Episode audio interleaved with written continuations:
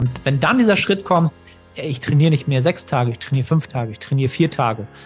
Ähm, ich mache jetzt den Schritt, ich werde nur noch drei Tage trainieren. So. Dann machst du halt wieder Raum für, für Wachstum frei aus meiner Sicht. Du musst aber natürlich emotional auch erstmal die Erfahrungswerte reinholen, dass es auch funktioniert.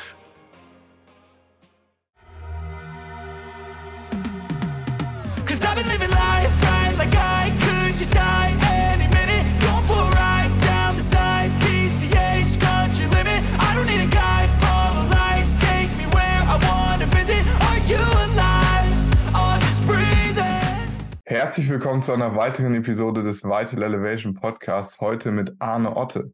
Arne ist nicht nur Online-Physik-Coach und Personal Trainer, sondern auch selber leidenschaftlicher Natural Bodybuilder und schon sehr, sehr lange im Game, fast über zehn Jahre. Schön, dass du da bist, Arne.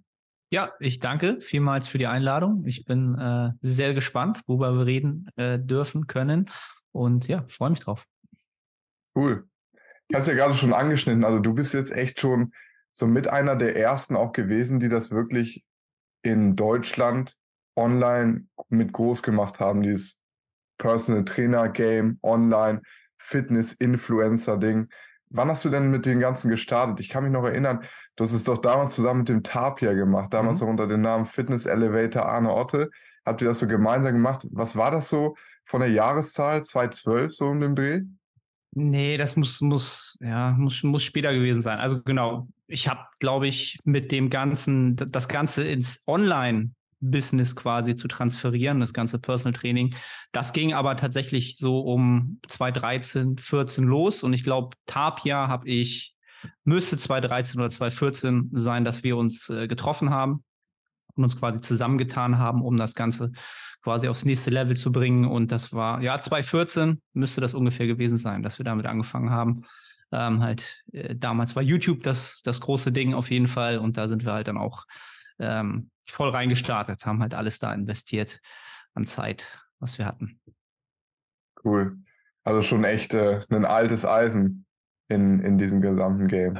Kann man, kann man schon sagen, wenn man es jetzt rein auf das Thema Online-Coaching runterbricht, würde ich sagen, da gab es schon ein paar Leute, die haben das auch schon deutlich früher gemacht, aber das hat man damals natürlich auch noch nicht so auf dem Schirm gehabt und die sind, glaube ich, auch heute nicht mehr so, so präsent oder machen das halt auch nicht mehr so vordergründig. Ja, also von daher ist es schon eine, eine, gute Zeit, in der ich das Ganze äh, tatsächlich ja, ja, hauptberuflich mache. Hm. Was hat dich denn dazu gebracht, das Ganze, was du auch primär vorher einfach in Person eins zu eins gemacht hast, dann das Ganze auch wirklich online aufzuziehen. Hast du den Potenzial, das Potenzial schon damals erkannt? Ist eigentlich eine, eine, eine gute Frage und eine schwer zu beantwortende Frage. Warum hat man das Ganze gemacht? Ähm, ich glaube, zu dem Zeitpunkt war ich so, denk mal so vier Jahre, fünf Jahre so selbstständig. Und Personal Training an sich ist immer noch meine Passion, was Personal Training eins zu eins, also an der Person halt limitiert, bist du halt in deiner Person und deiner Zeit. Das heißt, du bist natürlich da irgendwo an einem äh, an, an einem Deckel angekommen, wo du halt nicht mehr machen kannst und wo du auch nicht mehr Leuten helfen kannst. So und glaube, das war dann halt auch so der Hauptgedanke, dass man gesagt hat, okay, wenn man das Ganze jetzt auch ähm, ins Internet trägt, dann erreichst du einfach viel mehr Menschen und kannst halt das, was du mittlerweile an Erfahrungswerten hast, natürlich auch viel mehr Menschen mitgeben. Und das ist dann ähm, der Punkt gewesen, wo ich dann gesagt habe, okay, du musst das jetzt auch in den Online-Bereich tragen und willst das auch in den Online-Bereich tragen, um ähm, mehr Leute zu erreichen und um natürlich auch mehr Wachstumspotenzial für sich selber auch zu haben, dass das überhaupt noch ähm, Wachstum generieren kann. Ne? Du bist halt irgendwann dann limitiert. Würdest du sagen, es gibt immer noch Unterschiede, in denen es sich wirklich auch für die Person lohnt, die jetzt, sag ich mal, eine Body Transformation durchgehen möchte, die anfangen möchte mit dem Kraftsport, wirklich noch einen 1 zu 1 Trainer zu holen? Oder würdest du sagen, dass ein guter Online-Coach alles abdecken kann, was man braucht? Also ein, sehr, sehr guter, sehr, sehr erfahrener und ein, ein Online-Coach, der sehr, sehr gute Systeme hat, der kann sicherlich auch Menschen ähm, transformieren, die vielleicht noch nicht so viel Erfahrung haben. Also es hängt am Ende immer an dem Faktor, wie viel Erfahrung bringt der Mensch schon mit. Das heißt, wie viel Trainingserfahrung bringt er mit? Also auf der Trainingsseite, was ist da an Bewegungskompetenz vorhanden? was bringt der Mensch auch schon mit an, an äh, erfahrenen Fehlern mit sich und seinem, seinem individuellen System und seinem Körper. Und auf der Ernährungsseite natürlich auch das Gleiche. Was bringt er einfach damit? Was für Erfahrungen hat er schon gemacht? Und aus welchem Pool an Erfahrungen können wir quasi zurückgreifen, wenn wir jetzt ähm, irgendwas, irgendwelche Interventionen äh, versuchen zu implementieren oder irgendwas Neues im Leben des Menschen zu implementieren?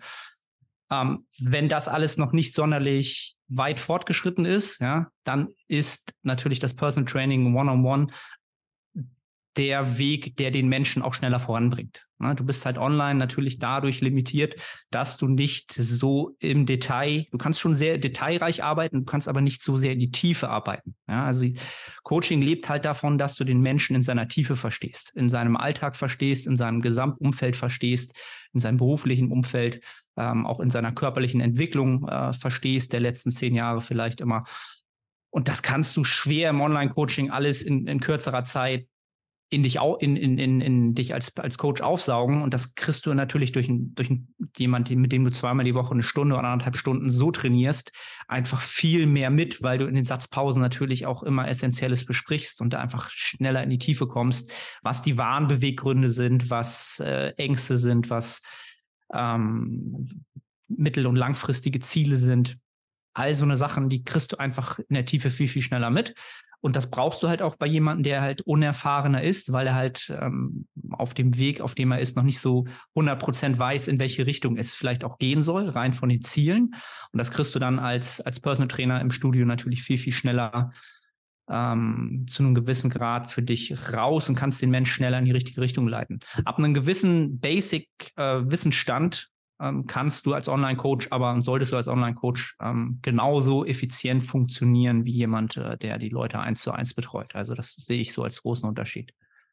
Hm. Hast du bei dir selber persönlich auch gemerkt, so einen Unterschied vom Klientel, welche Leute jetzt online auf dich zukommen und welche Leute eher so noch eins zu eins affin sind? Das kann man sicherlich auch noch natürlich unterscheiden demografisch in gewisser Weise sind natürlich die Menschen, die einen Personal Trainer im Studio in Anspruch nehmen, tendenziell ein bisschen älter, was einfach natürlich auch dadurch bedingt ist, dass der, der Kostenpunkt pro Zeiteinheit einfach natürlich auch höher ist als für einen Online-Coach. Und da, das ist natürlich damit bedingt, dass jemand mit Anfang 20 natürlich weniger finanzielle Mittel hat als jemand vielleicht mit Ende 30 oder mit 50, der halt beruflich schon Fuß gefasst hat ähm, und da einfach finanziell viel mehr Mittel hat das differenziert sich da auch schon stark. Obwohl ich natürlich auch immer wieder Leute habe, die sagen, das ist für mich auch viel Geld. Sie wollen es aber in sich investieren, ganz, ganz klar, auch im Personal Training. Das gibt es auch oft. Aber größtenteils unterscheidet sich das Publikum A einmal in dem Bereich und B natürlich auch vom Leistungsanspruch. Ne? Also jemand, der Personal Training macht, sage ich ganz simpel immer, 99 Prozent der Leute wollen nackt einfach besser aussehen, runtergebrochen, ganz simpel. So. Und das ist natürlich was, was anderes als jemand, der sagt, ja, ich betreibe jetzt irgendwie Bodybuilding, Natural Bodybuilding oder habe halt schon irgendwie Visionen, irgendwie in ein paar Jahren vielleicht doch mal auf die Bühne zu gehen. Das sind dann halt vielleicht eher die Leute, die ich im Online-Coaching betreue, also zum Teil. Und daran unterscheidet sich das Ganze dann natürlich auch. Ne? Also wie viel Leistung will jemand investieren? Ja, also die Menschen, die Person Training in Anspruch nehmen, die wollen, können halt mehr Geld investieren. Und die Menschen, die online, Online-Coaching ähm, entsprechend in Anspruch nehmen, die bringen halt die Investition eher über die Leistung in den Prozess und das, was sie halt an Zeit investieren. Ja, das sind so, so würde ich das eher so ein bisschen unterteilen. Hm. Ja, macht Sinn. Sehe ich tatsächlich auch ähnlich. Vor allem hast du ja diesen Vorteil, dass du beim 1 zu 1 Personal Training wirklich die, die Kontrolle komplett ab, geben kannst. Und vor allem für Leute, die Schwierigkeiten haben, selber das Commitment zu geben. So, wenn ich jetzt alleine mit dem Plan mache, ins Fitnessstudio zu gehen und ich weiß, ich ziehe das einfach nicht so durch wie mit dem Trainer. Ich glaube, für diese Leute ist vor allem der Trainer eins zu eins sehr, sehr, sehr gut geeignet.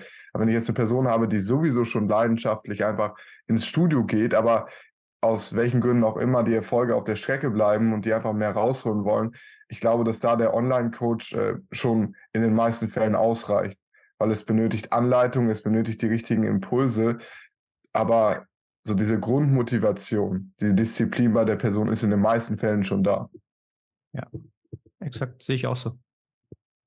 du arbeitest ja auch sehr evidenzbasiert so. Also mhm. bei dir sieht man auch, dass es sehr science-based ist. Natürlich auch deine Erfahrungswerte mitgemischt. Ist immer so ein, würde ich sagen, wenn du wirklich science-based arbeitest, dann spielen natürlich Erfahrungswerte aus deinem persönlichen Leben genauso eine große Rolle wie die Erfahrungswerte, die im Endeffekt in wissenschaftlichen Studien analysiert werden, die man herausfindet. Was hat sich denn jetzt, wenn du so die letzten zehn Jahre vielleicht reflektierst, was sind so die Trends, die gekommen sind, die stärksten Trends, die gekommen sind, die vielleicht auch wieder gegangen sind? Und was sind so die größten Veränderungen aus deiner Sicht im evidenzbasierten Natural Bodybuilding? Uh, okay, genau. Also erstmal erstmal zu dem Thema evidenzbasiert arbeiten. Ich glaube, dass, dass die letzten Jahre einen sehr, sehr großen ähm, Schub bekommen hat in, in, in, dieser, in dieser Natural Bodybuilding Bubble, dass das sehr, sehr prominent geworden ist und sehr, sehr wichtig geworden ist für viele, dass sie sich diesen, sagen wir mal, Stempel geben können. Ja, und ich will mich da gar nicht ausnehmen, dass ich da auch sehr, sehr ähm, hinterher war, dass man mich als so einen Menschen sieht. Ja, und scheinbar hat es auch funktioniert. Ähm, habe halt unfassbar viele Seminare besucht, auch im Ausland, um da einfach auch in, in, die Tiefe zu kommen, auch Menschen wirklich zu treffen, die dort in der Wissenschaft arbeiten, in der Sportwissenschaft und gerade im Hypertrophiebereich. Ähm, und wie du schon gesagt hast, evidenzbasiert heißt nicht, man hält sich quasi nur wirklich an die bereits bekannte Datenlage, sondern man bringt dort auch immer die Erfahrungswerte mit ein, die ja auch eine gewisse anekdotische Evidenz ähm, darstellen, von einem, von einem selber und von, seinen, von den Menschen, mit denen man zusammenarbeitet. Und ähm, da muss ich ganz klar sagen, ich denke mal so vor, vor fünf Jahren, ja, da habe ich sicherlich mehr meiner Trainingsplanungen und dessen, was ich mit mir selbst und meinen Klienten gemacht habe, stärker an die, an die wirklich reine Evidenz gebunden, also das, was wir an Daten hatten oder haben. Und mit der Zeit, gerade die letzten ein, zwei Jahre, bin ich davon deutlich mehr abgekommen, weil ich einfach gemerkt habe, dass das, was wir an Sportwissenschaft im Hypertrophiebereich haben, grundsätzlich viele Schwächen hat im Übertrag zu den Menschen, mit denen wir zusammenarbeiten, zu, zu den Menschen, die du gerade genannt hast, nämlich die ambitionierten Natural Bodybuilder.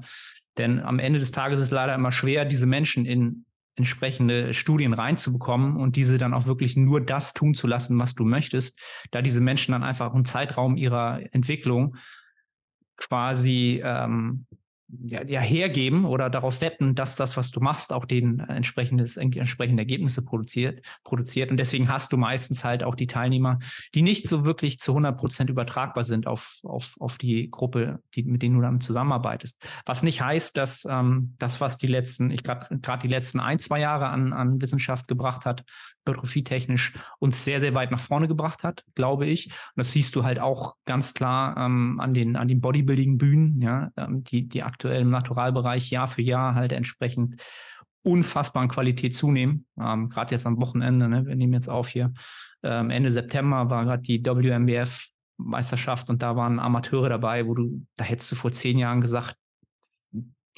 kann das sein, dass die wären da 30, 35 gewesen.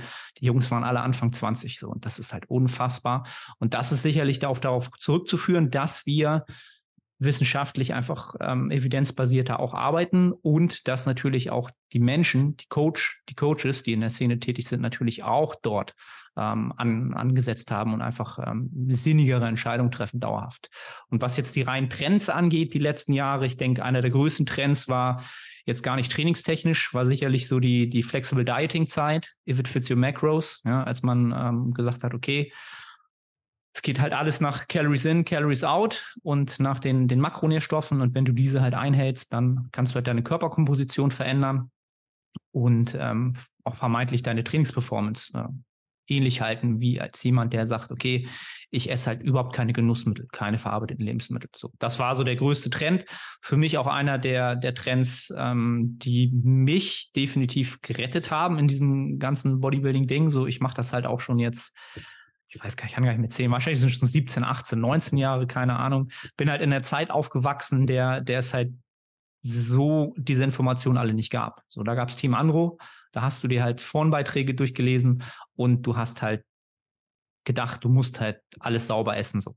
so und das ist dann halt, dass man halt irgendwie fünf Lebensmittel hat und das machst du dann jahrelang, hast dann halt ein schlechtes Verhältnis zu Nahrung und zu, zu, zu Nahrung, die halt auch verarbeitet ist, die per se halt nicht schlecht ist. Und mich hat das sehr, sehr gerettet. Das hat aus meiner Sicht dann auch eine Zeit lang ähm, große Wellen geschlagen, hat sehr, sehr vielen Menschen geholfen und ist dann wie jeder Trend irgendwann bei vielen dann vielleicht auch ein bisschen ähm, kontraproduktiv geworden. Ne? Also wenn man jetzt sagt, okay, man gibt jetzt gar nichts mehr auf Mikronährstoffe, dann wird man natürlich auf lang, kurz oder lang natürlich auch merken, dass das nicht einen unbedingt als Athlet maximal nach vorne bringt. Und ähm, ja, ich denke, das war so ernährungstechnisch der größte Trend. Was Training angeht, Frage. Da gab es natürlich die Volumenzeit jetzt, ne? also wo alle gedacht haben, okay, je mehr ich trainieren kann, je mehr Sätze ich machen kann pro Muskelpartie und das irgendwie regeneriere, desto besser wachse ich. Und jetzt kam halt die Intensitätszeit, wo es halt darum ging, eher, ne, eher ins Muskelversagen zu trainieren, dass das äh, vermeintlich der effektivere Weg ist. Und ähm, ja, beides hat jetzt seine Hochzeit. Die Intensitätszeit, die wird jetzt ihren Peak, denke ich mal, erreichen. Und dann, äh, keine Ahnung, kommt wahrscheinlich die Frequenz oder äh, irgendwas anderes. Ne? Hm. Muss ich tatsächlich genauso unterschreiben, was ich beobachten kann. Also ernährungstechnisch war Efit Physiomechos für mich persönlich auch ein krasser Gamechanger, weil es einfach sehr, sehr viel Flexibilität ermöglicht hat. Und gleichzeitig hört man auch viele Experten sagen, und man sieht es auch in den Erfahrungen von vielen Menschen, dass sie damit nicht so gut umgehen können. Also was würdest du jetzt sagen, auch sowohl aus deiner persönlichen Erfahrung als auch evidenzbasiert, für wen ist denn Ifit Physiomachus geeignet und für wen vielleicht nicht? Also grundsätzlich ist es für jeden geeignet, ja, wenn man äh, von Anfang an jemanden hat, der ein mit einer Perspektive an das Thema ranführt, ähm, die aus meiner Sicht, hm, wie soll ich das sagen, dauerhaft auch emotional die richtigen Beweggründe bringen, was, was Nahrung angeht und in welche Richtung das geht. Menschen, die damit schlecht zurechtkommen werden, sind halt Menschen, die grundsätzlich zum Start damit schon eine sehr, sehr schlechte Beziehung zur Nahrung haben, eine emotional sehr, sehr schlechte Beziehung zur Nahrung haben. Die äh, Nahrung wahrscheinlich eher als etwas sehen, das ähm, wie soll ich das sagen, eher ein, ein Mittel zum Zweck ist. Ja, die Nahrung nicht als etwas sehen, was Vitalität bringt. Die sehen Nahrung als, als ein notwendiges Übel, ja, und etwas, was halt, wenn, wenn, wenn es, äh, wenn Nahrung zugeführt werden soll, immer Energie vorher investiert werden muss. Ja, also es muss halt immer Bewegung vorher stattfinden. Das heißt, Menschen, die Nahrung ähm, quasi in die Richtung sehen, ich bewege mich und dann muss ich Energie irgendwie nachfüllen. Ja, für die wird schlecht. Menschen, die sagen, okay, ich habe mich bewegt und will meinem Körper halt wieder was Gutes tun, ähm, für die wird das sehr, sehr gut funktionieren. Ja, also Flexible Dieting ist halt etwas, was davon lebt, wie ich emotional ähm, aktuell mit, mit Nahrung ähm, quasi verbunden bin. Ja, und für viele ist es halt gerade die, äh, die jetzt im, neu im Fitness-Game sind und vielleicht auch noch nicht so die Körperkomposition haben, die sie haben wollen, die vielleicht noch ein bisschen aus ihrer Sicht zu viel Körperfett haben und äh, natürlich viel in den sozialen Medien umherkreisen, äh, TikTok, Instagram, hast du nicht gesehen, die werden sehr, sehr schnell ähm, ein negatives Selbstbild von sich selbst haben das ist einfach, es geht nicht anders, wenn wir die sozialen Medien angucken. Dort sind halt nur Menschen, die gut aussehen, die nur immer das zeigen, was sehr, sehr gut funktioniert. Und äh, der Alltag sieht halt immer anders aus für jeden, für dich, für mich und für, auch für, für diese Menschen. Und wenn diese Menschen ähm, dann sehen, okay, ich kann das alles essen und äh, es gibt ja mittlerweile auch unendlich viele ähm, Nahrungsergänzungs- Lebensmittel, sag ich mal so, in Form von Soßen, Süßungsmitteln etc., wenn das halt dann implementiert wird und einfach nur das ersetzt, was dort an Lehre herrscht, also an Lehre in Form dessen, dass sie ihre eigene Ernährung oder Ernährung noch nicht so richtig für sich als, als dieses Mittel sehen, ihrem Körper was gut zu tun, Gutes zu tun, weil das einfach noch nicht das noch nicht verstanden ist, noch nicht durchdrungen ist, dann wird es aus meiner Sicht problematisch, weil dann werden einfach diese, diese Erfahrungswerte, die nicht da sind und äh, das, was an Lehre da ist, einfach nur mit entweder Genussmitteln gefüllt oder mit, äh, genau, einfach Soßen, Süßungsmitteln etc.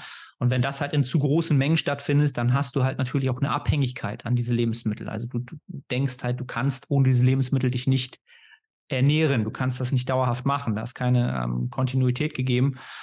Und diese Menschen kommen dann relativ schnell in eine Spirale, in der sie merken, okay, ich esse das alles und ähm, irgendwie ernähre ich mich auch, aber ich fühle mich vielleicht gar nicht so gut und sehe auch gar nicht so gut aus, wie es alle anderen tun, die sich scheinbar genauso ernähren, denn diese Menschen ernähren sich hoffentlich nicht alle so und das glaube ich auch nicht.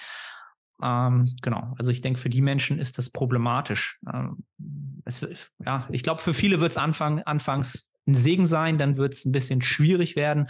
Wenn sie aber, ähm, ich sag mal, das richtige Umfeld haben, dann werden sie schnell merken, dass Flexible Dieting ähm, zu einem gewissen Grad prozentual funktioniert und ab einem gewissen Grad und auch einem gewissen Maß an, an ähm, Ambitionen für sich körperlich und dann auch vielleicht sportlich, gerade wenn es jetzt im, im Bodybuilding-Bereich ist, äh, ja, dass das für viele halt nicht funktionieren wird, einfach nur Multivitamin zu schlucken und sonst den ganzen Tag Pizza zu essen und Eis zu essen. Und da spreche ich auch aus eigener Erfahrung. Äh, bin der done that. Ich habe das definitiv auch so versucht, ja, um zu gucken, okay, klappt das? wenn das klappt, dann habe ich den Heiligen Gral gefunden und es hat auch für mich nicht geklappt. Ja. Hm. Was glaubst du, was sind die Gründe dafür, dass das nicht gut geklappt hat? Mikronährstoffmenge? Bei mir selber jetzt? Ja, oder vielleicht auch bei anderen, wo du das beobachten konntest. Das Problem liegt dann einfach darin, dass du, wenn du kein, ähm, ich, ich sag mal sozusagen Vollzeitathlet bist, also du kannst nicht den ganzen Tag nach deinem Training planen, nach deiner Regeneration planen, sondern du hast halt entsprechende Verpflichtung zeitlich und von der Arbeit, dann kannst du halt ähm, oder musst deine Regeneration halt auch viel, viel besser bespielen als jemand, der jetzt Profiathlet ist. Ja, und der sagen kann, okay, ich kann das halt alles genauso planen und meinen Stress äh, moderieren, wie ich es möchte, als jemand, der jetzt einen ganz normalen Job hat, der studiert, etc. Ähm, denen wird das halt schwerer fallen. Und am Ende des Tages ist für die Trainingsperformance aus meiner Sicht ähm, das, was du halt vor und nach dem Training isst und auch für die Anpassung, die du dann erfährst, das Ganze schon viel, viel wichtiger, ja, als ähm, manche es, es denken. Ja, also klar, guck, dass du über den Tag deine Kalorienmenge reinkriegst, dass du deine Proteinmenge reinkriegst, dass du ungefähr deine Mikronährstoffe reinkriegst. Dann wirst du sehr weit kommen. Aber die meisten Menschen, mit denen ich zusammenarbeite, die sind schon lange sehr, sehr weit gekommen und kommen halt nicht weiter und fragen sich dann, warum komme ich nicht weiter? Das liegt jetzt nicht rein nur an der Ernährung, da gibt es auch Trainingsinterventionen oder ähnliche Sachen, die dort einfach ähm, verändert werden müssen. Aber oftmals ist es einfach so, dass Menschen ganz oft mit dem Thema zu tun haben, dass sie Problem haben, genügend zu essen und auch zu dem Zeitpunkt genügend Kalorien und Makronährstoffe zu investieren, damit sie ihre Trainingsperformance bespielen und ihre Regeneration bespielen und nicht nur ihre Gelüste und ihre Emotionen bespielen. Ja, und da sind wir wieder bei dem Thema, naja, ich möchte halt abends noch viel essen, ich möchte noch viele Kalorien offen haben, wenn ich dann abends endlich Ruhe habe, äh, trainiere aber dann am Nachmittag oder am Mittag oder früh am Morgen. Aber ja, möchte da nicht so viel Kohlenhydrate investieren, weil dann habe ich abends halt nicht mehr so viele. Da wirst du dann sehr schnell merken, das ist halt das, ähm, das Nadelöhr, das viele haben, warum sie halt im Training nicht mehr vorankommen und auch wachstumstechnisch nicht mehr vorankommen, weil sie das, was sie an Budget haben, nicht dort investieren wollen, wo sie es investieren müssten. Ähm, das war halt bei mir auch ganz klar der Fall. Ne? Also ich habe jahrelang ums Training herum viel zu wenig gegessen, habe mir viel zu wenig äh, Gedanken darum gemacht, meine Kalorien dort zu investieren, weil ich halt Pizza und Eis lieber am Abend esse mit meiner Frau auf der Couch. Ähm, das mache ich auch immer noch gerne, so, aber ähm, es muss halt nicht die Pizza und das Eis sein, sondern es tut vielleicht auch die halbe Pizza oder auch äh, irgendwie ja ein halbes Eis, so what. Hm. Wie würdest du denn das ums Training gestalten, was die Ernährung angeht.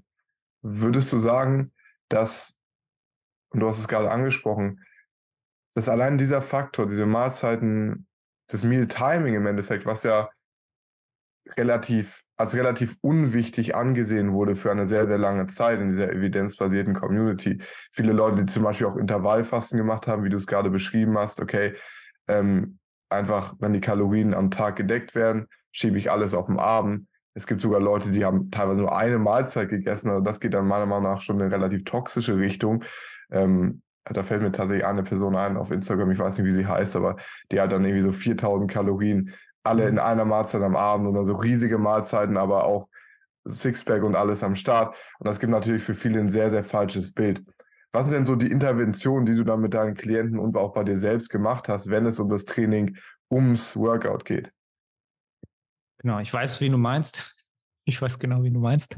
ähm, ähm, also grundsätzlich geht es ja dann am Ende darum, dass, ähm, um das abzustellen oder um, um den Menschen halt wieder mehr, mehr in den, in, in, den, in den Fortschritt zu bringen, was, seine, was seinen Prozess angeht, dass diese Menschen Erfahrungswerte sammeln können und sehen, dass es ihnen hilft, dass es ihnen damit besser geht, dass sie damit weiter vorankommen, besser vorankommen. Also sie brauchen natürlich immer eine Möhre. So funktionieren wir halt psychologisch halt. Wenn wir etwas machen, wollen wir dafür eine Belohnung haben. Und deswegen äh, musst du halt den Menschen dazu bringen, dass er äh, natürlich Kalorien auch vielleicht besonders vor dem Training auch investiert, ja, um dort einfach leistungsfähig zu sein. Und genau das sind halt die Interventionen, die ich machen würde.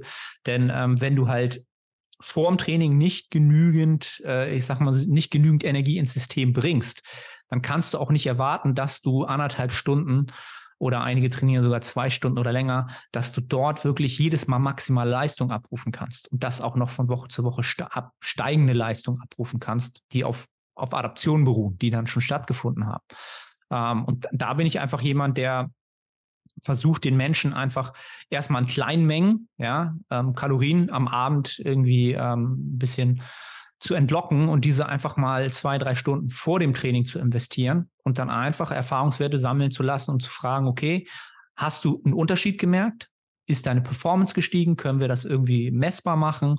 Hast du dich besser gefühlt, etc.? Und immer, äh, ich sag mal, in neun von zehn Fällen hast du innerhalb von ein, zwei Wochen so ein positives Feedback von den Menschen, dass sie automatisch sagen, ey, okay, ja, macht absolut Sinn und mittlerweile investiere ich das dann absolut gerne. Ich brauche dann abends nicht 2000 Kalorien, sondern mir reichen 1600. So, dann hast du erstmal 400 Kalorien umverteilt ähm, und das ist dann ein Prozess, der dann natürlich Stück für Stück weitergeführt wird, ja, auch bis zu einem gewissen Grad. Ne? Es bringt jetzt auch nichts zu sagen, okay, dann bist du nach einem halben Jahr der äh, Bodybuilder, der halt irgendwie nur noch seine Kalorien vor und nach dem Training isst und danach sagt, ja, danach muss ich schlafen und noch mein Protein decken. Das ist halt das andere Pendel, so darum soll es auch nicht gehen. Aber ähm, für die Menschen und die Menschen, die jetzt zuhören, die sagen, ja, irgendwie, ja, hat, hat, hat er recht, habt ihr recht? Irgendwie komme ich nicht so richtig voran. Ja, ich, ich sehe eigentlich schon gut aus, aber ich will halt eigentlich mehr.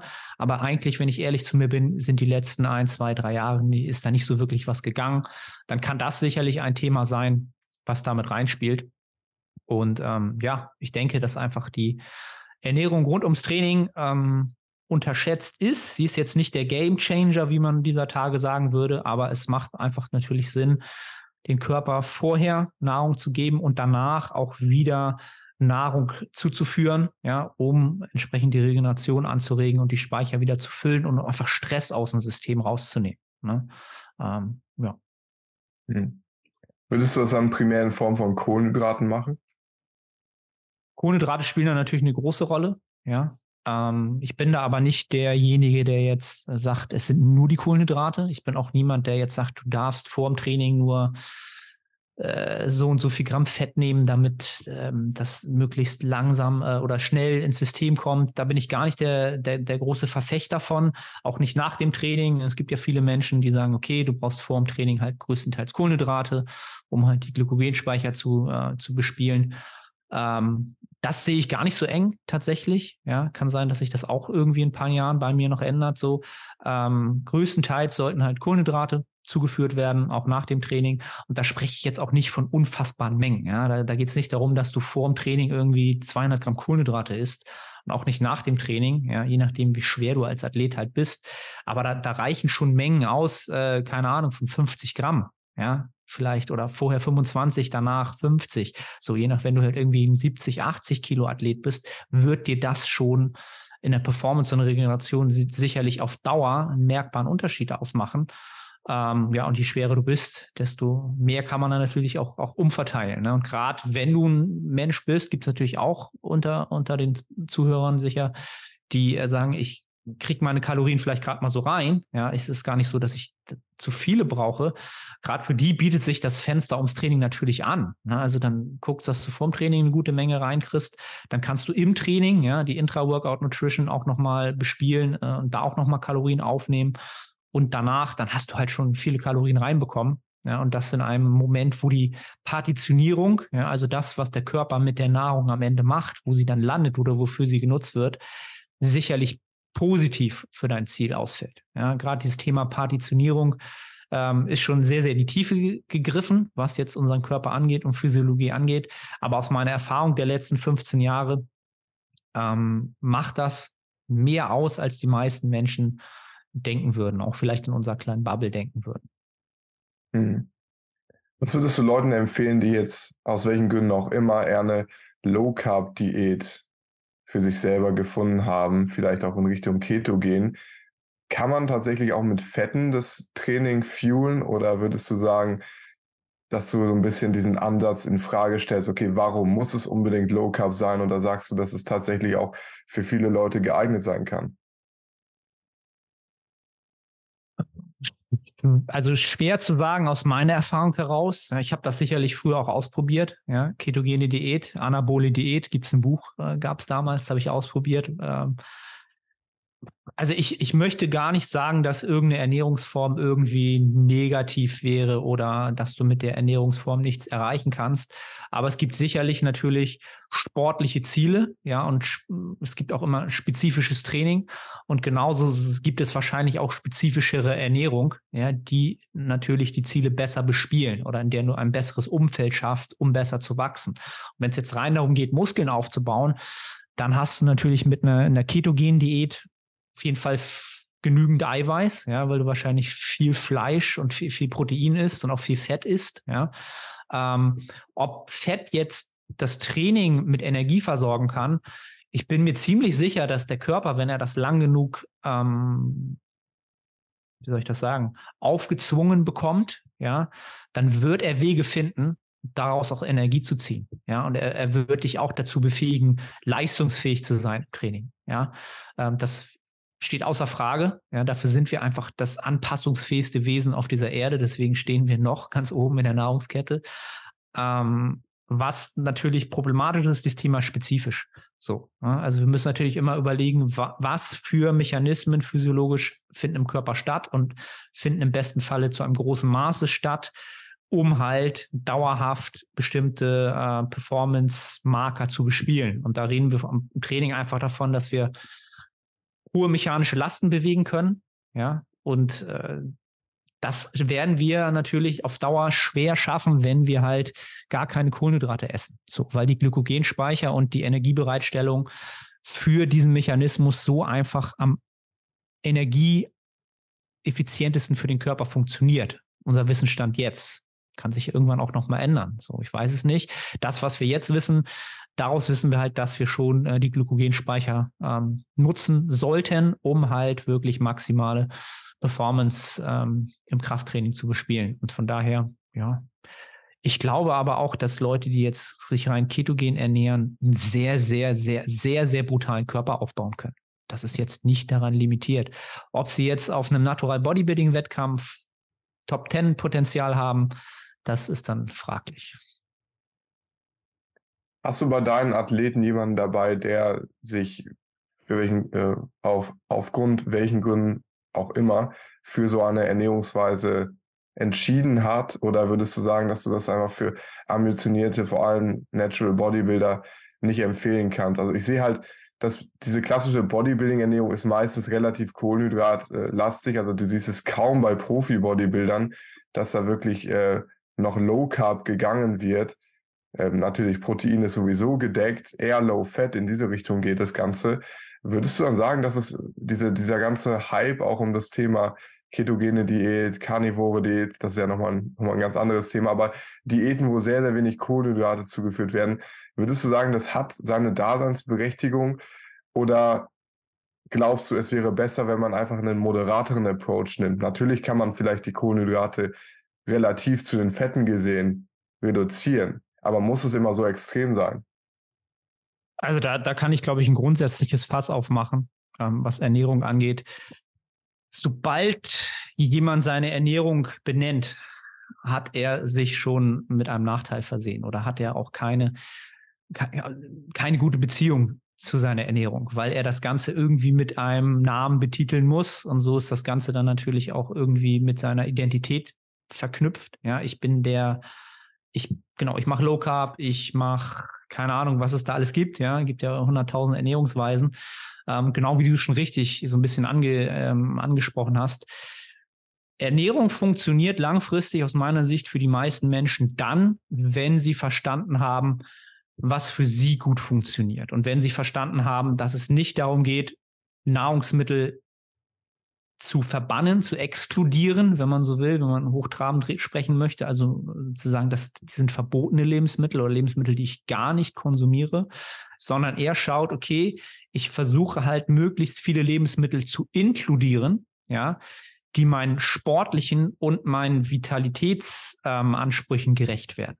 Ja, das ist am Ende des Tages immer das, wo du Menschen weitergeholfen hast, die langfristig für sich Ernährung einfach als etwas gefunden haben, was ihnen gut tut, was, was, was ihnen Spaß macht, was sie dauerhaft so durchführen können und wo sie nicht sagen, okay, ich muss jeden Tag zehn Minuten, drei Stunden in meinem Kopf Gedanken kreisen lassen, um Essen, Nahrungsaufnahmen, sondern es ist einfach etwas, was natürlich stattfindet, was einfach völlig normal geworden ist ja, was, was, was jetzt kein großes Thema ist, dann hast du gewonnen. Und solange das Ganze immer Sachen ausschließt oder nur äh, ein bestimmtes Thema hat, wirst du diese Mitte nicht gefunden haben. Und das, ich sage mal ganz provokativ, jeder Mensch, der da sagt, ich mache das nur so und das mache ich mein Leben lang, ob es nun ein Jahr ist oder ob wir uns in zehn Jahren wieder sprechen. Du wirst deine Meinung ändern. Weil dein Körper sich ändert, deine Lebensumstände ändern sich, die Bedürfnisse ändern sich. Und ähm, das ist, sollte halt nie ein festes Konstrukt sein, was halt, ähm, ja, es sollte immer ein flexibles Konstrukt bleiben. Ne? Bestimmte Grundpfeiler sind sicherlich einfach da, weil du weißt, die, die sind gut für dich. Ne? Thema Protein, Mikronährstoffe. Ich glaube, da müssen wir uns wenig drüber unterhalten. Hydration müssen wir uns wenig drüber unterhalten. Aber die Menge an Kohlenhydraten und an Fett, das kann halt super individuell sein. Ja, und wie du schon gesagt hast, wenn wir jetzt mal zurückgehen auf dieses Bodybuilding-Thema, dann ist äh, der Grund, warum die Kohlenhydrate da einfach prominent sind, schon den, die Gründe, die ich genannt habe, weil es wahrscheinlich spezifisch Sinn macht, eine gewisse Menge aufzunehmen. Ähm, das Thema Fette ist aus meiner Sicht immer noch ein bisschen dogmatischer. Ja, da, da wird immer noch gesagt, ja, nicht zu viel, weil ähm, vielleicht natürlich auch Nahrungsfette vom Körper leichter in Körperfett umgewandelt werden können. Ja, also da, das kostet den Körper nicht viel Energie, ja, ähm, das zu tun. Und das tut er auch gerne, weil er natürlich einspeichern möchte. Aber auch da bin ich mittlerweile sehr, sehr deutlich flexibler geworden, auch in den Ansätzen für meine Klienten, einfach was die Lebensumstände angeht und was auch die Lebensmittelauswahl angeht, die ähm, die Performance bespielen und vor allen Dingen dann auch ähm, die langfristige Natürlichkeit, Leichtigkeit die Ernährung, der Ernährung bespielen. Also da, ne, dann, dann muss es nicht nur 40 Gramm Fett sein oder so, auch wenn du ein leichter Athlet bist, sondern ess auch von mir aus deine 100 Gramm am Tag. So, ne? Wenn das langfristig dir gut geht dabei, dann so what? Ja, sehr wichtiges Value Nugget, was du gerade geteilt hast, weil ich sage es immer so, wenn du dir nicht vorstellen kannst, dass du eine Ernährungsweise für den Rest deines Lebens umsetzen kannst, dann solltest du gar nicht mal die Zeit oder Energie da rein investieren, ist, ist für dich versuchen irgendwie zu inkludieren. Also wenn ich jetzt sage, ich mache jetzt das zwölf Wochen, um in Form zu kommen, okay, das kann helfen, um in zwölf Wochen in Form zu kommen, keine Frage.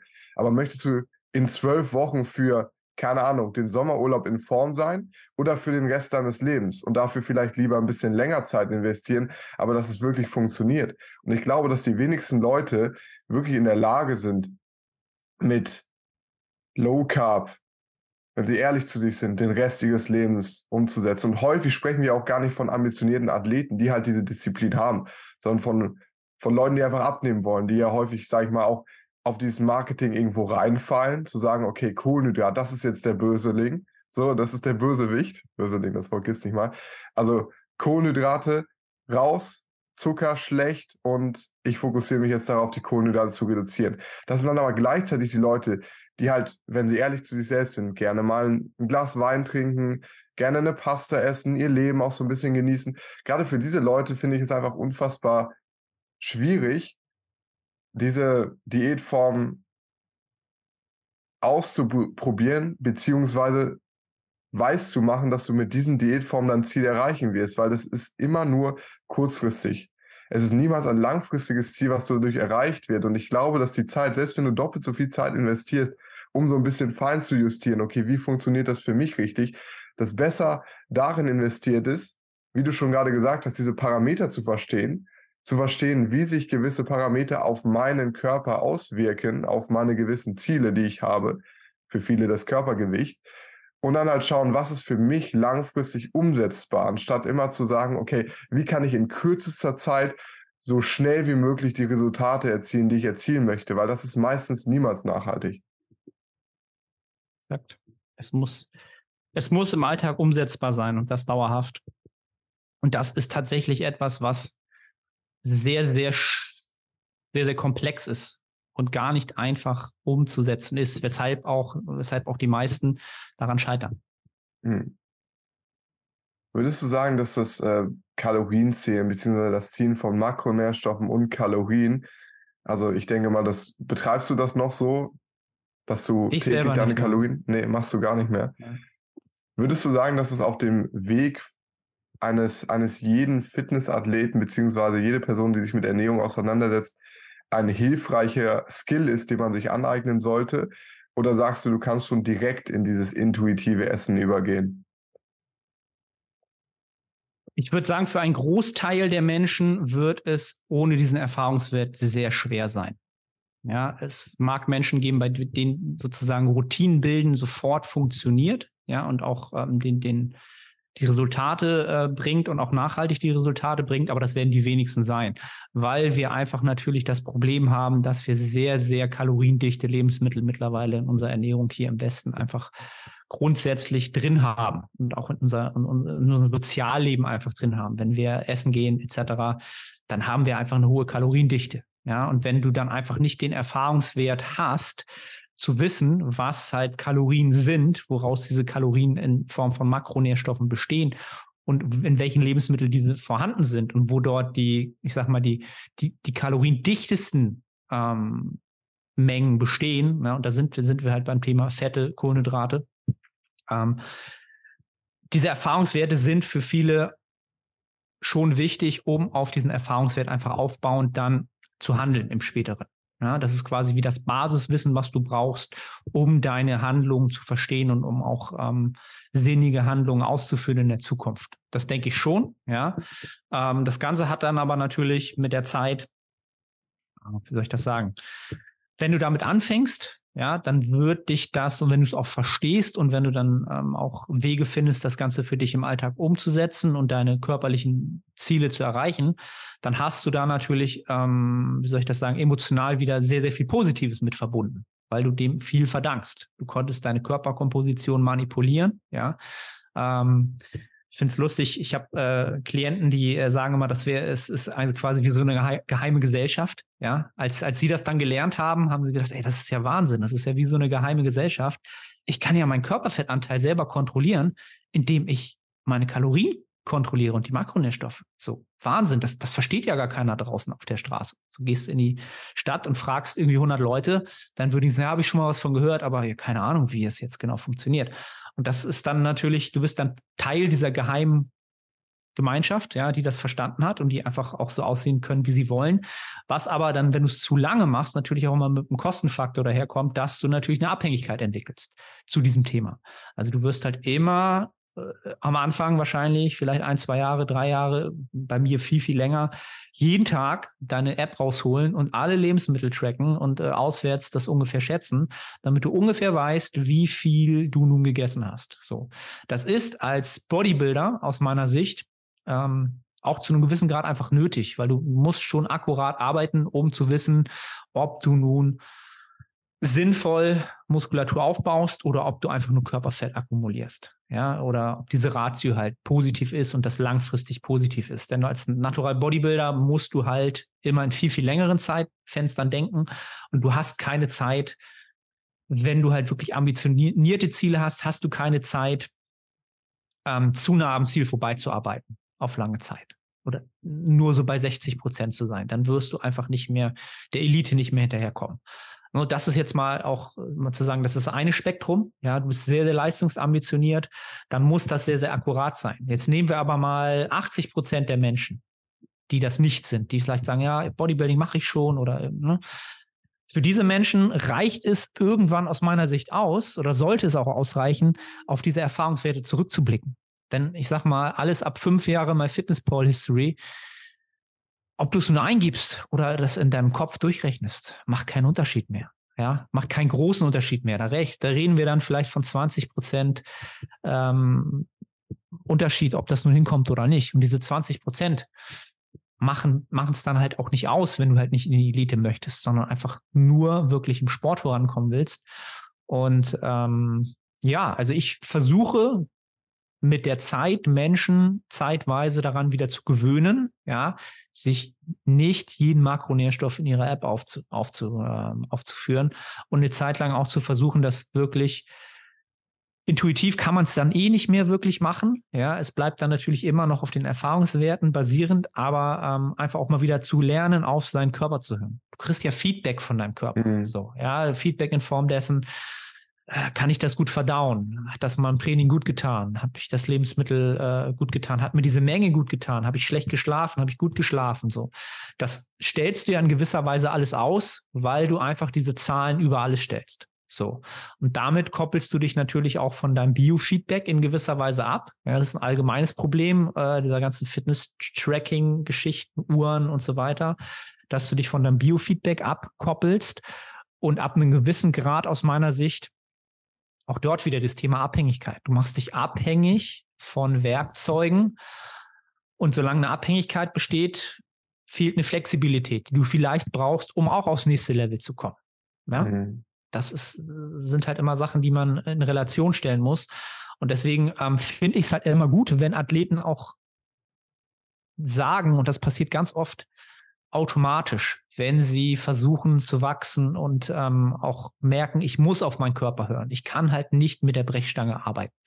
Und das sind oft die Athleten, es gibt Athleten, die sind genetisch einfach absolut gesegnet die können mit der Brechstange auch arbeiten und kommen mit Brechstange und Genetik unfassbar weit. Und dann gibt es halt Menschen, die sind nicht so genetisch gesegnet, ja, und glauben halt, sie müssen noch akkurater sein, müssen sie auch zu einem gewissen Grad. Aber ab einem gewissen Grad ist dieses Biofeedback weg und dann kommen sie dort nicht mehr weiter. Das sehe ich halt ganz, ganz oft bei Menschen, die halt nicht in dieser Elite arbeiten.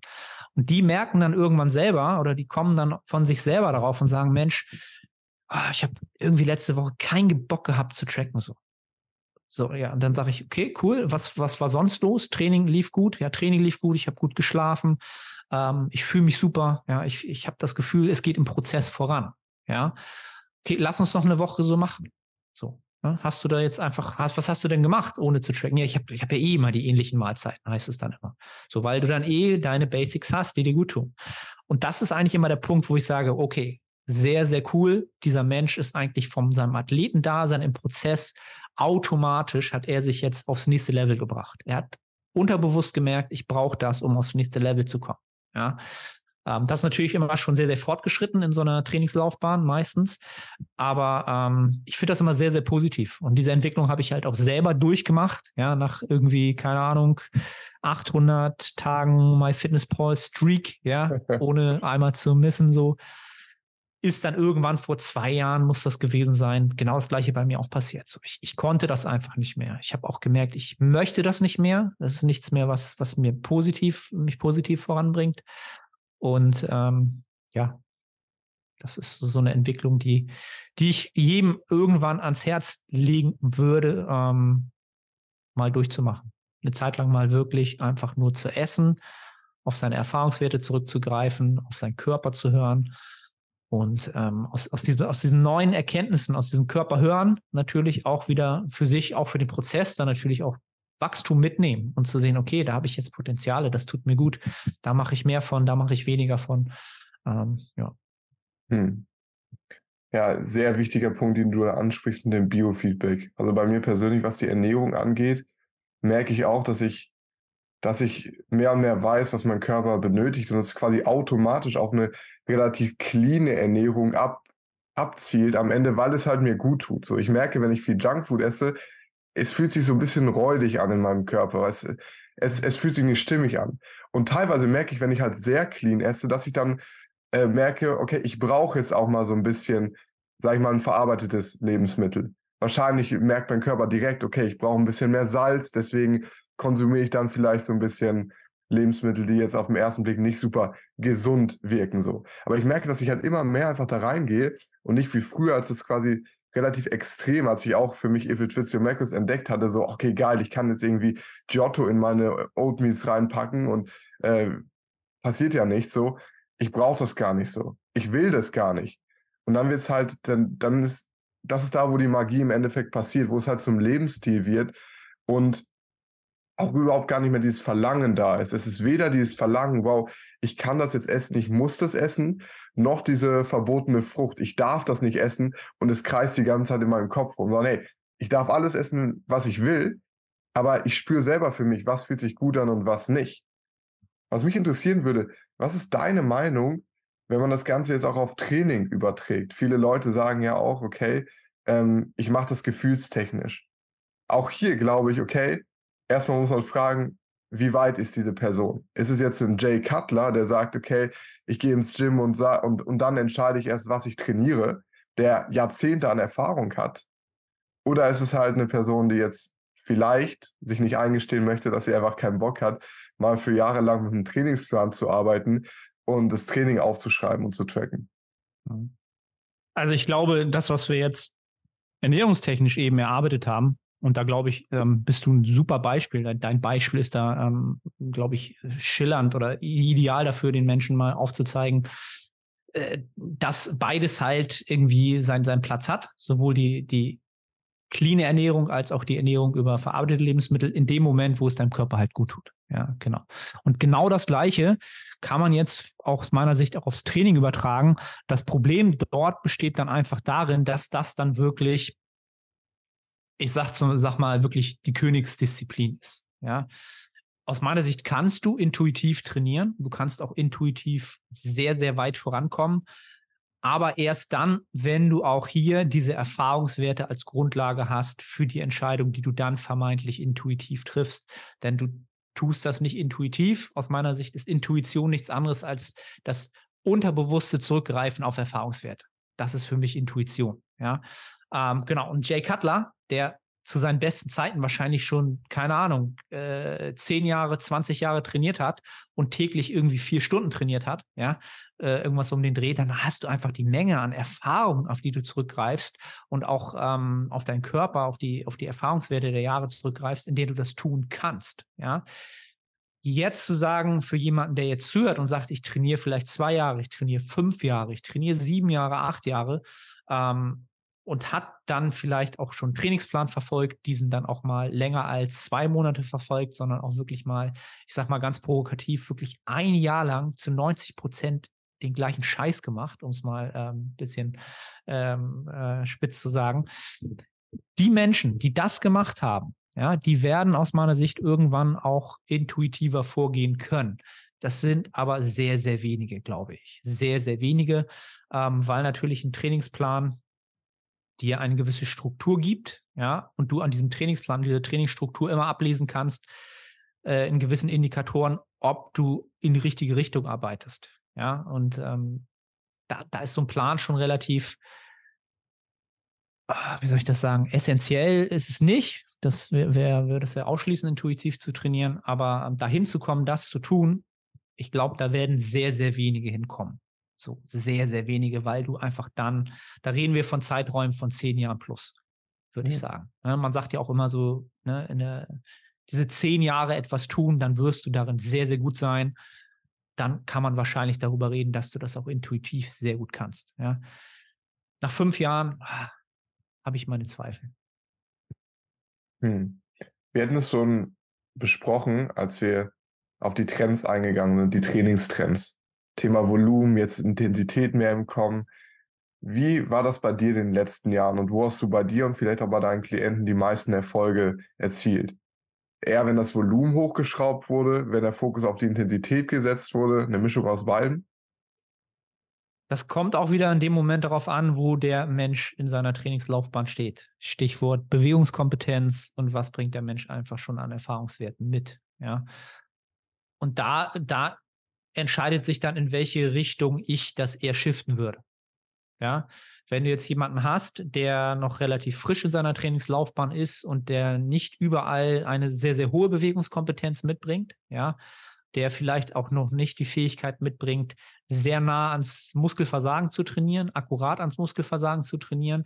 Diesen Menschen würde ich einfach dadurch, dass er in diesen beiden Bereichen noch lernen muss und Erfahrungswerte sammeln muss, mehr Arbeit verrichten lassen. Also da wäre das Volumenthema aus meiner Sicht schon sinnig, ja, oder da mehr in die Richtung Volumen zu tendieren, weil er einfach diese beiden wichtigen Faktoren damit besser aufwertet, schneller aufwertet. Ja, jemand, der jetzt aber schon in diesen beiden Bereichen sehr, sehr weit fortgeschritten ist, wo ich mir Trainingsvideos angucke und sehe, alles klar, der trainiert an der Beinpresse wirklich bis eine Wiederholung vor Muskelversagen, so was die meisten gar nicht können. So, den würde ich natürlich dann einfach schauen, dass, dass der sich vielleicht ähm, unter Umständen einfach am Trainingsvolumen wahrscheinlich ein bisschen limitiert, weil wenn er nun drei Sätze Hackenschmidt und drei Sätze Beinpresse macht und dann nochmal vier Sätze Beinstrecker macht und das jedes Mal bis zum akkurat absoluten Muskelversagen, ja, also dann, dann wird der einfach durch die Ermüdung, die er anhäuft, sich wahrscheinlich über einen längeren Zeitraum einfach ähm,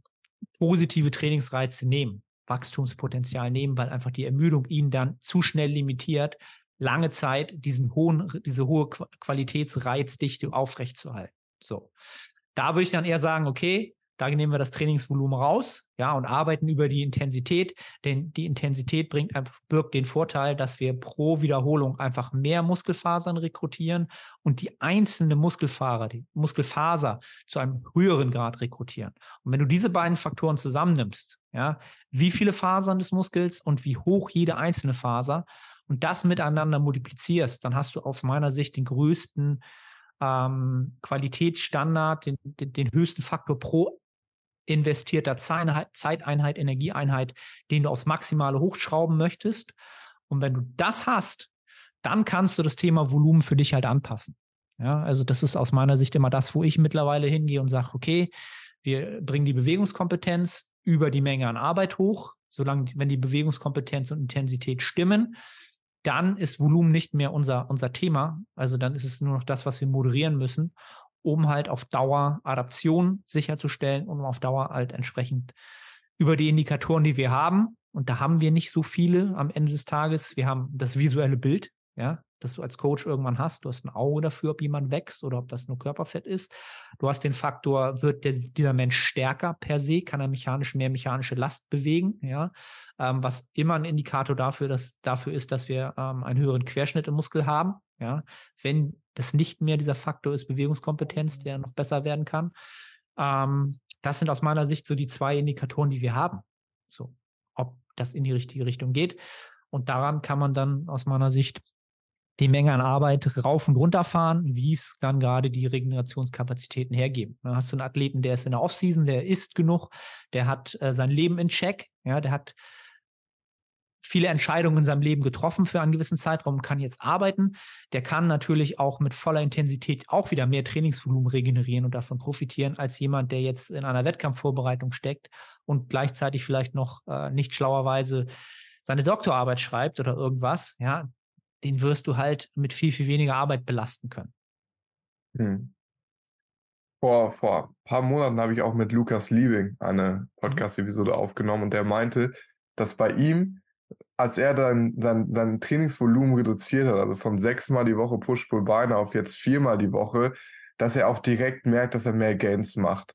Hast du bei dir auch gemerkt, dass du ab einem gewissen Grad, wo du das Volumen reduziert hast, mehr Fortschritte erzielen konntest? Absolut, ja. Kann ich genauso unterschreiben. Und ich glaube, da äh, werden der Lukas und ich aus, aus ähnlichen Gründen mehr Fortschritt gemacht haben. Lukas ist ja auch ein sehr, sehr ambitionierter Athlet, der sehr, sehr, sehr viel Energie in sein Training investiert und in, sein Fortsch in seine Fortschritte investiert. Ähm, und genauso bin ich halt auch, ja.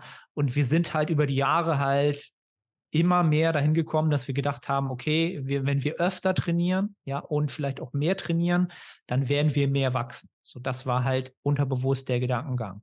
Und wenn du jetzt jemand bist, der durch dieses viele Training und dieses frequente und hochvolumige Training natürlich eine hohe Bewegungskompetenz die erarbeitet hast und dann über die Zeit auch noch gelernt hast, sehr, sehr intensiv zu trainieren. Also wieder diese zwei Faktoren, Bewegungskompetenz plus was kannst du an Intensität rausholen, ähm, dann merkst du ab einem gewissen Punkt, dass die Regeneration einfach der limitierende Faktor ist und nicht die Arbeit, die du tust. Ja, und genauso war es sicherlich auch bei Lukas.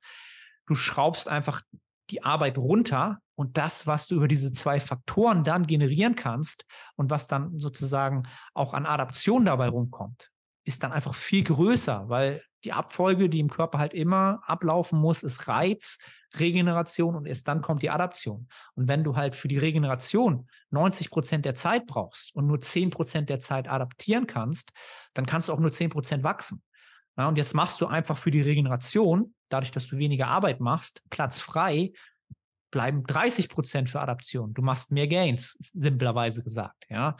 Und du wirst einfach nochmal viel, viel effizienter pro Wiederholung aufgrund der Intensität und der Bewegungsqualität. Und das sind äh, Entwicklungen, die aus meiner Sicht alle Athleten machen werden, die schon lange trainieren und irgendwann merken, ja, ich komme schon noch irgendwie voran, weil ich es einfach so hart will, weil ich auch sehr, sehr viel weiter optimiere. Aber so richtig nochmal zu sagen, ich schaffe es nochmal, mich zu verändern, so richtig, passiert wenig. Und wenn dann dieser Schritt kommt, ich trainiere nicht mehr sechs Tage, ich trainiere fünf Tage, ich trainiere vier Tage. Ähm, ich mache jetzt den Schritt, ich werde nur noch drei Tage trainieren. So, dann machst du halt wieder Raum für, für Wachstum frei aus meiner Sicht. Du musst aber natürlich emotional auch erstmal die Erfahrungswerte reinholen, dass es auch funktioniert. Ja, wenn du einfach von sechsmal Training sagst, hey, weißt du was, komm, Junge, für dich sind dreimal wahrscheinlich besser, dann wird der Athlet sagen, ja, wenn du das sagst, stimmt das schon, aber er wird es nicht kaufen sofort. Er wird es nicht zu 100 Prozent umsetzen aus, seinem, aus seiner tiefsten Überzeugung heraus, sondern es ist ein Vorschusskredit an, an, an ähm, Vertrauen, was du dem Coach dann vielleicht entgegenbringst, aber er wird es nicht zu 100 Prozent so umsetzen vielleicht. Ja. Genau, da gilt es halt dann ähm, in gewisser Weise, wenn es dir gut tut, eine, äh, ein, ein Prozess zu durchlaufen. Ne? Und ich glaube, der Lukas und ich, wir sind da so simultan ziemlich ähnlich in unserer Entwicklung. Äh, körperlich leider nicht, da ist der Lukas deutlich weiter. ähm, aber ähm, ja, meine Tendenz geht auch dazu, ähm, eher weniger, dafür intensiver zu trainieren, was aber wirklich daran liegt, dass die Trainingserfahrung, die Jahre im Spiel einfach schon äh, gegeben sind. Dann klappt das sicherlich gut. Cool. Zum Abschluss möchte ich dir nochmal die Frage stellen, was sind denn deine persönlichen Ziele als Athlet jetzt nochmal für die nächsten Jahre? Hast du vor, nochmal einen Wettkampf zu bestreiten? Wenn ja, hast du da vielleicht schon ein Datum oder sagst du, okay, die Bodybuilding-Posing-Hose, die habe ich jetzt erstmal an den Nagel gehangen? Ähm, das ist eine gute Frage. Etwas, was, was mir gerade auch die letzten Monate schon öfter durch den Kopf geht. Ja, also ich habe ja zwei Wettkampf, äh, Wett, Wettkampfsaisons, wenn man so will, hinter mir, ja, 2015 und 2021. Ähm, ich würde sagen, die Wahrscheinlichkeit, dass ich nochmal einen Wettkampf mache, liegt so bei 50-50. Ja, ich habe die Hose definitiv noch nicht an Nagel gehängt. Dafür ähm, steckt für mich da einfach zu viel Herzblut an diesem Sport und ich mache den Sport auch einfach zu gerne. Ich weiß aber auch, dass ich durch mein Alter, ich bin jetzt 41, sicherlich nichts, nichts mehr auf keinem Wettkampf in der Top 10 zu suchen habe oder da einfach auch nicht mehr hinkommen werde. Dafür ist der Nachwuchs einfach jetzt zu stark. Ähm, ich habe Wettkämpfe aber auch nie gemacht, um da Platzierung zu erreichen. Ähm, Genau, und wann das stattfinden wird, wenn es stattfinden wird, da habe ich jetzt kein Datum parat. Ja, also ich würde mal sagen, wir haben jetzt 23, vor 25 wird da nichts passieren. Da bin ich mir ziemlich sicher, weil ich einfach jetzt auch noch Zeit brauche, um mich zu verbessern, wirklich. Und darum geht es mir am Ende, mich selber zu schlagen aus 2021. Ähm, ja, also das ist noch nicht an Nagel, an Nagel gehängt, aber es wird eine Saison noch werden, wenn, aber keine zwei. Das äh, kann okay. ich schon mal sagen, ja. Sehr cool, ja. Dann bedanke ich mich bei dir, Arne, für dieses geile Gespräch. Ich denke, dass jeder, der hier zugehört hat, sehr, sehr viel aus der Episode mitnehmen konnte und möchte dir nochmal die Möglichkeit geben, wenn es jetzt Personen gibt, die gerne mit dir nochmal näher in den Austausch gehen wollen, die dich vielleicht noch nicht kennen, wo können sie dich finden Und wo können sie vielleicht auch mit dir mal über eine Zusammenarbeit sprechen oder allgemein mit dir in den Kontakt treten? Ich denke mal, das einfachste ist dieser Tage sicherlich Instagram. Da findet man mich unter arne.otte. Ansonsten habe ich eine Website www.theartofpt.de, The Art of Personal Training. Ähm, habe auch einen Podcast, den Nettohypertrophie Podcast und ähm, ja, einfach bei Google Arne eingeben, dann kommen genau die ganzen Sachen. Äh, genau, wenn da Interesse besteht, einfach sich melden, dann schnacken. Super, vielen Dank, dass ihr dabei wart und wir sehen uns beim nächsten Mal. Vielen Dank.